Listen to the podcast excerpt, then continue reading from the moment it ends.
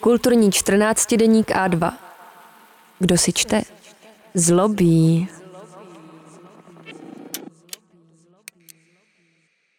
Marta Martinová, případ Dušan Dvořák. Dokumentární drama o střetu jedince se systémem. Výzkumy ukazují, že naprostá většina české veřejnosti považuje za vhodné léčebné využívání marihuany trestně nepostihovat.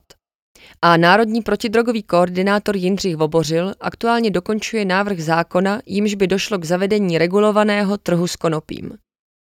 Realita postihů za nakládání s konopím je ale zatím diametrálně odlišná. O vězních pikajících za to, že si pro vlastní potřebu pěstovali zakázanou rostlinu, se můžete dozvědět třeba v časopise Legalizace. Tedy pokud máte odvahu číst tiskovinu, jejíž vydavatel dostal peněžitý trest za propagaci návykových látek.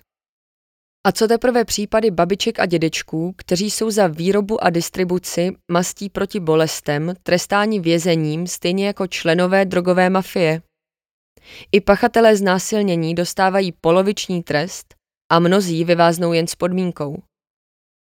Právě na tuto, eufemisticky řečeno podivnou situaci, kdy do přeplněných věznic posíláme na několik let osoby, jejichž společenská nebezpečnost je mizivá, se zaměřila Barbara Herz v inscenaci Tanec dervišů.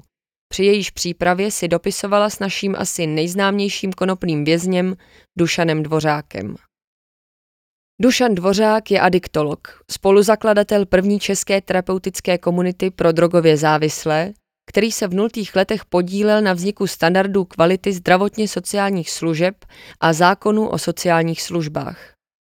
Na svém statku v Ospělově v Olomouckém kraji roky pěstoval konopí pro léčebné účely a policie mu je léta konfiskovala. Do roku 2019 však vždy vyvázel s podmíněným trestem. Pak byl ale za nedovolenou výrobu a jiné nakládání s omamnými látkami a jedy nepodmíněně odsouzen. Trest mu končí v dubnu 2026. Dvořák se hájí tím, že nepěstoval konopí zpracovatelné na toxikomansky využitelnou hmotu marihuanu, ale rostlinu na masti a tinktury. Obsah THC, který soud zjistil, je podle dnešní legislativy na udělení trestu skutečně příliš nízký.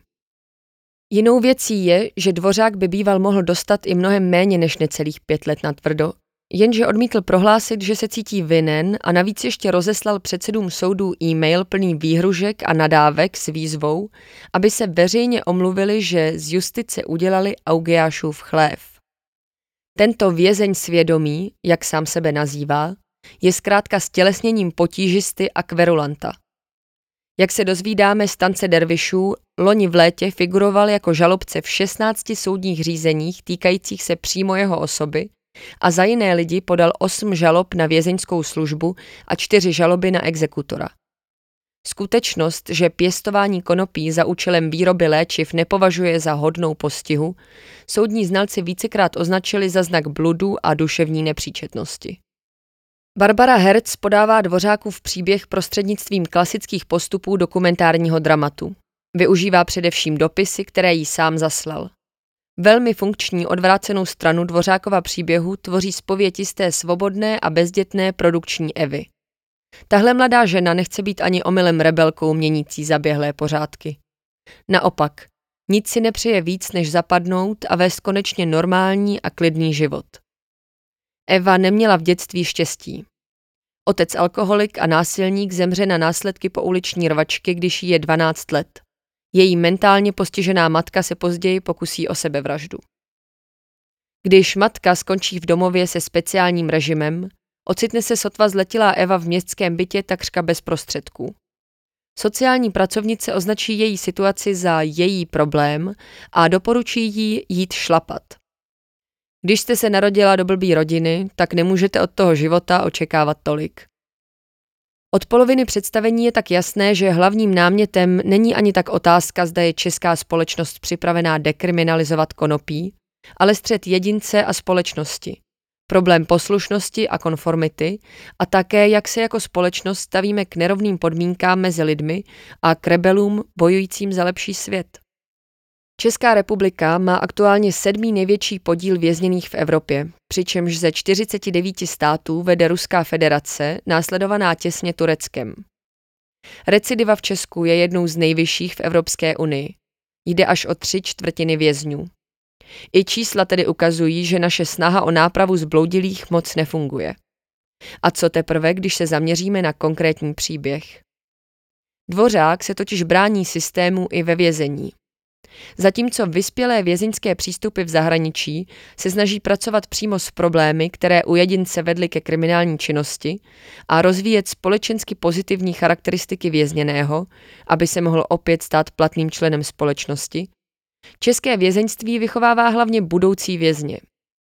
Úředníci si u propuštěných vězňů stěžují na nedostatečné pracovní návyky, ale i Dvořákova zkušenost ukazuje, že naše vězení důsledně potlačuje veškerou schopnost se rozhodovat.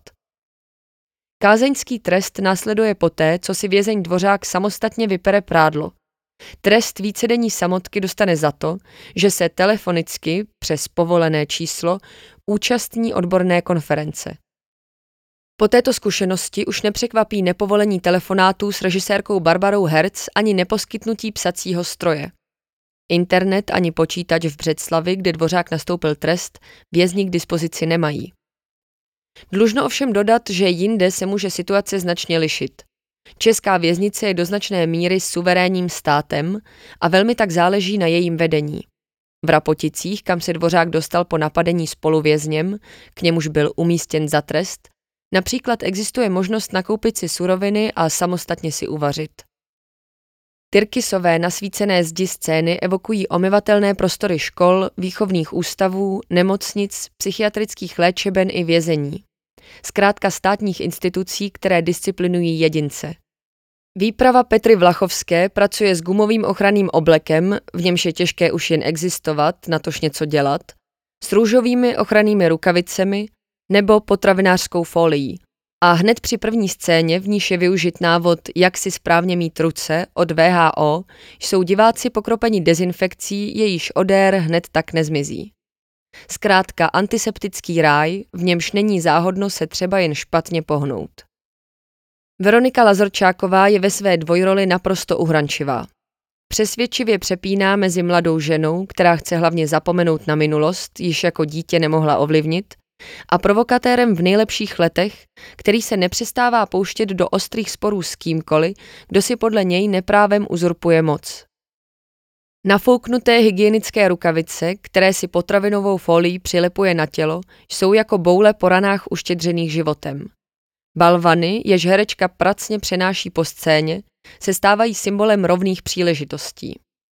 Finále, v němž se Dvořákova postava halucinačně mění v tašunku tanku, ducha velkého koně, je možná až příliš pompézní.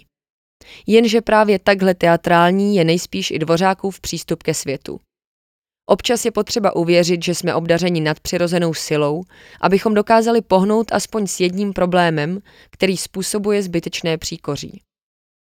Jestli je vězení odpovídajícím trestem za kverulanství a excentričnost, nechává herc na každém z diváků. Jisté je, že po zhlédnutí tance dervišů budete mít pár dní o čem přemýšlet. Především pak nad úvodním Vaše ruce jsou čisté.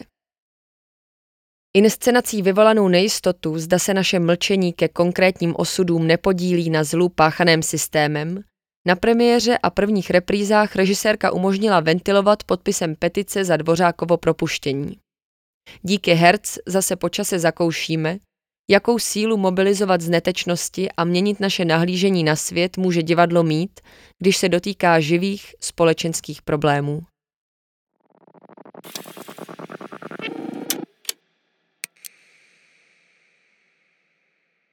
Pokud se vám audioverze našich článků líbí, podpořte A2 zakoupením férového předplatného na webu a2.cz. Jedině díky vám můžeme vytvářet audio obsah dostupný zdarma. Děkujeme.